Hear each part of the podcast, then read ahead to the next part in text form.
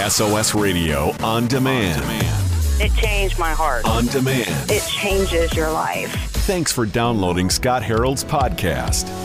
A few years back, I was talking to some of the leaders at City Hall in our area about some of the social challenges in our region that we face consistently through the years that haven't seen a lot of breakthrough. And many of these city leaders are telling me that addiction was the number one stronghold that our area has faced consistently. We're actually talking with John Elmore today at SOS Radio. He leads one of the largest weekly recovery gatherings in the world. And John has a story himself from coming from some of the darkest places to finding freedom. And hey, what's going on, John?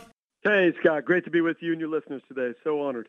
It's wild, John, how there's almost a progression of sin that comes out of addiction. We'll say addiction is the number one challenge that we face in our area, but then you'll see jobs, homelessness, education, the breakdown of the family, human trafficking. You see, like, these are almost a manifestation out of a lot of the sentiments of addiction.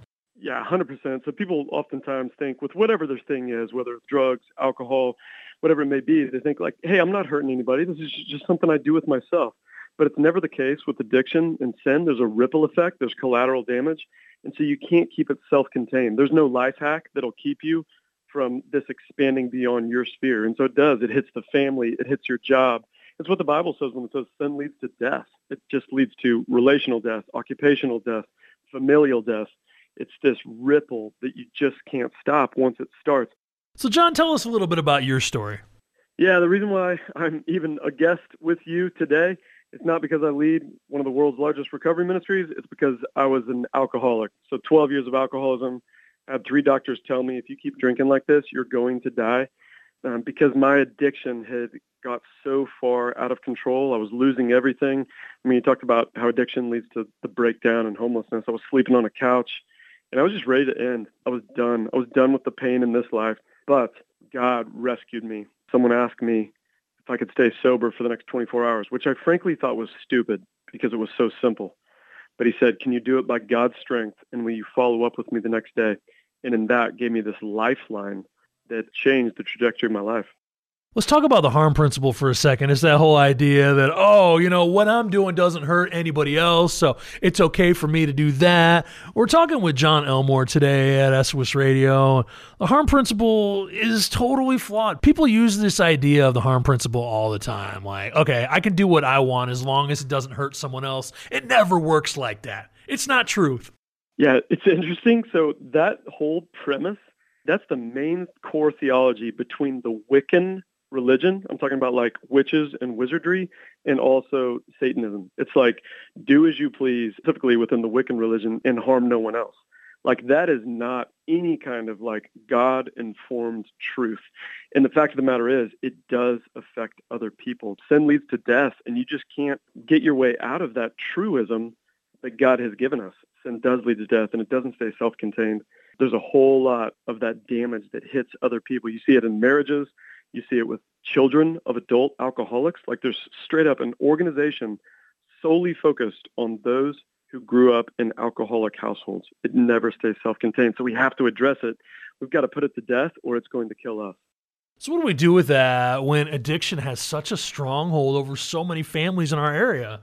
There's two things I would say is that no one can stop sin apart from God. Like if you will just try to like white knuckle this maybe go to some groups or whatever. The Bible's clear that we are dead in our sins. We have no way to stop sinning. John Owen, famous theologian who wrote The Mortification of Sin, he talks about the negative work of the Holy Spirit, which sounds blasphemous, right? Like, wait, what could anything the Holy Spirit do be negative? How can you even say that? But he says, hey, we focus on the fruit of the Spirit, love, joy, peace, patience, kindness, all that stuff. That's the positive work. We neglect the negative work of the Spirit. The negative work of the Spirit is that the Spirit is the sin killer. He kills sin. It's what he lives to do. And so sin is a supernatural problem, and I don't have power over it. My willpower is not greater than sin's power. So I've got to bring God into the fight. And primarily by trusting in Jesus for the forgiveness of your sins, to be made new, no longer a slave to sin, and then every single day bringing the spirit into the fight. It's Romans 8:13. It says if you live according to the flesh, you'll die. Like if you do what you want to do, your fleshly desires, whether it's weed, pills, alcohol, nagging your husband, whatever it may be, the body image disorder, social media addiction, gambling, whatever it is, it'll lead to death. But God never leaves us there. He gives us this incredible, beautiful but of Scripture. He says, but if, which is a conditional statement, if by the Spirit, so the Spirit is the means, you put to death the deeds of the body, you will live. And we're all looking for that life and peace. And we're just trying to find it in the false substitute. I tell people all the time, alcohol was not my problem. Alcohol was my solution. I needed to find a better solution. Now let's talk about marijuana for a minute because it's become legalized in a lot of the states where we're on here at SOS Radio, and you hear people all the time changing their opinion that they thought about marijuana five years ago to feeling like, oh, it's the same as alcohol today, and we know that's not true. But John, you lead one of the world's largest recovery ministries, and where do you see the problems with marijuana right now?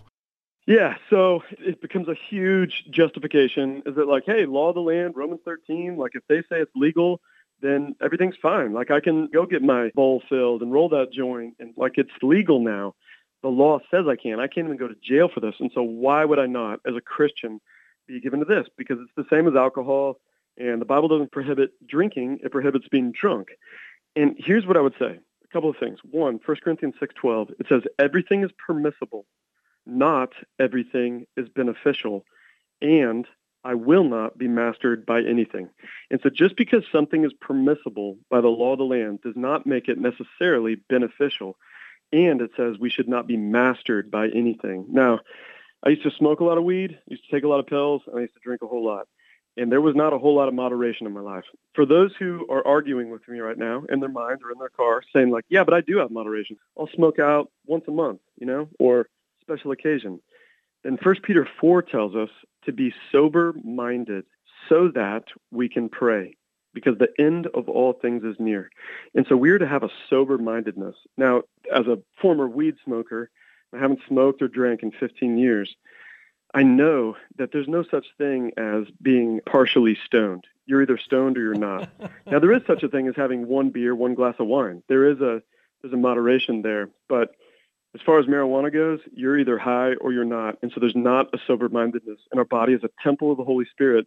We're to honor God with our bodies. And so for me, regardless, not for me, for the Bible, the Bible makes it clear for the law of the land, regardless of that, the law of the Lord would say to honor him with our body and be sober minded. You can't be under the influence of weed. We're talking about taking steps toward freedom and we're talking about addiction. You know, it has a stronghold over so many of our families. We're talking with John Elmore today on SOS Radio. John has been sober for 15 years and leads one of the world's largest recovery ministries. But, John, you wrote a book called Freedom Starts Today. I mean, we all seek freedom. No one says, hey, I'm going to become an addict tomorrow, but we make a series of choices. And sometimes it's one choice, sometimes it's only two choices. And we think we're strong stronger than our own will, don't we? Oh my goodness, yes. Almost everybody makes a New Year's resolution, right? Here we are, three months into the New Year's, and you're like, wait, that's completely, that's old news. You're talking about New Year's resolutions? The reason why is because nobody keeps them. Upwards of 90% of New Year's resolutions fail within the first two and a half weeks of having been made. And it's because willpower, they did a follow-up study. Why are all these resolutions failing? Like people know something's wrong. They want to make a change. They've started to make a change, and two weeks in, they bail. And they said they did the follow-up study, and they said, we don't have enough willpower. That's why. And so that's where we need God's power. And someone asked me, like, why? How's it going to help? Like, I didn't want to be an addict, but here I am struggling with this thing.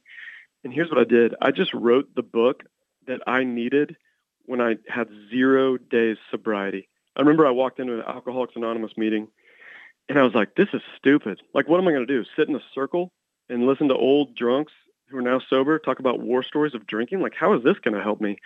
And I was so desperate, and it did, frankly, because that guy in that meeting said, could you stay sober for the next 24 hours by God's strength? And I started making this daily proactive, not reactive, but proactive decision. I will not drink for the next 24 hours. Oftentimes we make a reactive confession instead of a proactive decision. We're like, well, I'll confess if and when it gets bad enough. I'll let somebody know if the wheels really start to come off. And instead, this is a proactive decision for the next 24 hours. I'm not going to drink. I'm not going to take pills. I'm not going to throw up after I eat, whatever it may be. And I'm going to tell somebody, I'm going to let them know I'm making that commitment by God's strength and follow up with them the next day. to let them know how I did. And in doing so, I tell people all the time, don't focus on forever, focus on today, which is exactly what Jesus said. He said, don't worry about tomorrow. Tomorrow's got enough troubles of its own. Instead, seek first his kingdom and righteousness today. And so that's how you war against sin, and that's how you find freedom out of this addiction and bondage that everybody finds themselves in. We're talking about how freedom starts today with John Elmore on SOS Radio. There's several faith-based recovery programs out there today, but the statistics show that only about 7% of churches nationwide have a recovery program. That number seems so low, John. I think that the church has forgotten and forsaken its responsibility to shepherd the flock. So we're told in 1 Peter 5, shepherd the flock among you. And I've got nothing against counselors. I've got nothing against rehabs. Some of my greatest friends and collaborators in ministry are Christian counselors and Christian rehabs. So I'm not throwing stones at them. The, the problem that I have is a pastor who, when a person walks into their church and says, hey, I'm in prostitution, I've got a pill addiction that's now crossed over into meth or heroin, which is total epidemic, fentanyl, whatever it is, like I have a problem and they slide a business card across the table and say, hey, well, I've never done that. I've never shot heroin. I've never snorted coke. I've never gambled. And so go see this person. And we are outsourcing our flock and their problems to other people, sometimes at the cost of like $180 an hour. And Jesus came to set people free, and he does it for free it shouldn't have to cost. And so my problem is with churches who have said, yeah, you can come here on Sunday, but we're not going to shepherd you Monday through Saturday. That's wrong. And so the book is a resource for people who want to get free and also for pastors who don't know how to walk people out into that freedom just as a as a helpful tool. Like I'm not I got no axe to grind. There's empathy there, but I, I just I long for the church to be the emergency room of the community where people can come in with any struggle or addiction and not have to hide it, but instead can be open about it and not just be open, but find healing and freedom. Well, John, when you look at the statistics, like what percentage of the church do you feel like probably is struggling with some form of addiction today? This is terrifying. So, two thirds of Christian men are actively struggling with porn. And you know what? I don't even like the word struggling. Let's just call it what it is addicted. Because if they wanted to stop, they would have a long time ago they're addicted to it. There's a chemical release, the dopamine, the endorphins, all of that that happens. And so it crosses over from lust into this physiological addiction. And then you're just stuck. And it's destroying marriages. You talked about the divorce rate and the breakdown of the family. This is where it all connects. And so two thirds, that's two out of three Christian men. And I'm not, again, like Jesus, I'm not throwing stones and saying I condemn you. Like Jesus, I don't condemn you but we got to go and sin no more, which is the balance of that verse. And so there's this call for repentance. And here's the other thing that's not talked about is among Christian women, it's between one in five and one in four that are struggling with porn and masturbation. So it's a regular thing, and we've got to start talking about it. If we don't talk about it in the church, I mean, thank you, Scott, for talking about it on the radio because it's here among us. Like we've got this cancer, and if we don't talk about it and just stick our heads in the sand, man, our sin will sideline us from the good works that God has for us in this life.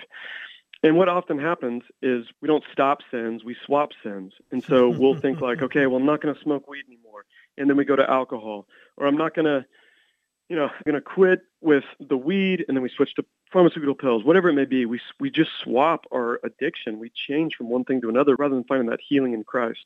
Other statistics that are really sobering is one in seven senior pastors of churches have a porn addiction as well um, one in five for youth pastors. And so this is not like some, hey, it's just among the people. This is, I mean, even pastoral staff struggling with anxiety control and other things. And so I guess my message is like, hey, the problem is there, but Jesus as the solution, like he has always been there. And we've just forgotten. We've forgotten how to repent. Repent's become a bad word. Like, oh man, how are you going to be so harsh? Repent. Repent's not a harsh word. Repent is the path of freedom but it's got to be daily. It's a daily repentance, which it just means turning from sin by, it's an important word, by. The means by which you turn from sin is by turning towards Christ. Just this daily abiding walk with the Lord and his people. We're talking about beating addiction, finding some freedom from our hurts and our habits and our hangups. And we're talking with John Elmore today. He leads one of the world's largest recovery ministries at a church in Dallas. And I'll tell you what, John, when we dig into wanting to beat addiction, it starts with some daily exercises to help overpower the addiction. And you write about that in your new book, Freedom Starts Today. Yeah, Scott, I imagine it like Everest. And so if I walk up to you, I'm like, hey, can you climb Everest today? I mean, the answer is the answer is no.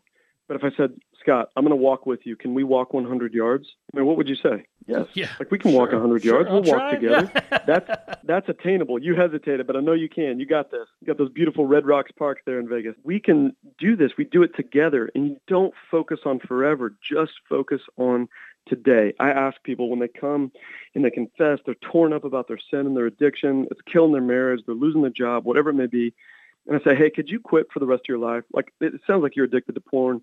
Like, can you just quit for the rest of your life? And they hang their head and they say, no, I, I wish I could. But I mean, history would say otherwise. I'm like, hey, look at me. I know, I know that's the case. I couldn't either. But could you not look at porn for the next 24 hours by God's strength? And I've always gotten the answer yes, no matter what the struggle. They're like, yeah, I could go 24 hours. I'm like, great. Hey, so go get a loan get on your knees, raise your hands, whatever, but like in a position of dependency, like ask the Lord to help you. And then tomorrow, what time is it right now? It's five o'clock? Okay, hey, tomorrow at five o'clock, I want you to call me or text me and let me know how you did. And so when they get tempted around midnight, 2 a.m., they wake up in the middle of the night, they want to give in, they think, oh man, okay, I asked God to help me, and I got to follow up with that John guy tomorrow. John's going to ask me how I did. And there's strength, there's like a resolve and a strengthening that happens there which is Hebrews 3:13. It says, "Encourage one another daily, so that you will not be hardened by the deceitfulness of sin." And so you go at this proactive, just one day at a time. Don't try to quit for the rest of your life. When you try to quit for the rest of your life, that's like the New Year's resolution. That's going to fail. But just try to quit today. And as you quit today by God's strength with one other person, proactively, not reactively, you will find freedom. It's like, hey, God has said that you're no longer a slave to sin and Satan. And so that's just true. He's either a liar or it's true. But Satan has sold us a false bill of goods that says this is your thing, it's always been your thing, and you're never going to be free. Maybe you won't go to hell when you die, but you're going to be stuck in this hell forever in this side of eternity, and you're always going to be a slave to this. And that's just not true. God has said otherwise, and we got to start claiming that truth and living in it. Well, we're talking with John Elmore today at SOS Radio, and he has a new book called Freedom Starts Today. It's overcoming struggles and addictions one day at a time. Thank you so much for sharing with us, John. Absolutely, Scott. Thank you for your ministry and what you're doing. So proud and thankful. Thanks for listening to the SOS Radio podcast with Scott Harold. If this discussion encouraged you, feel free to share it with your friends on social media.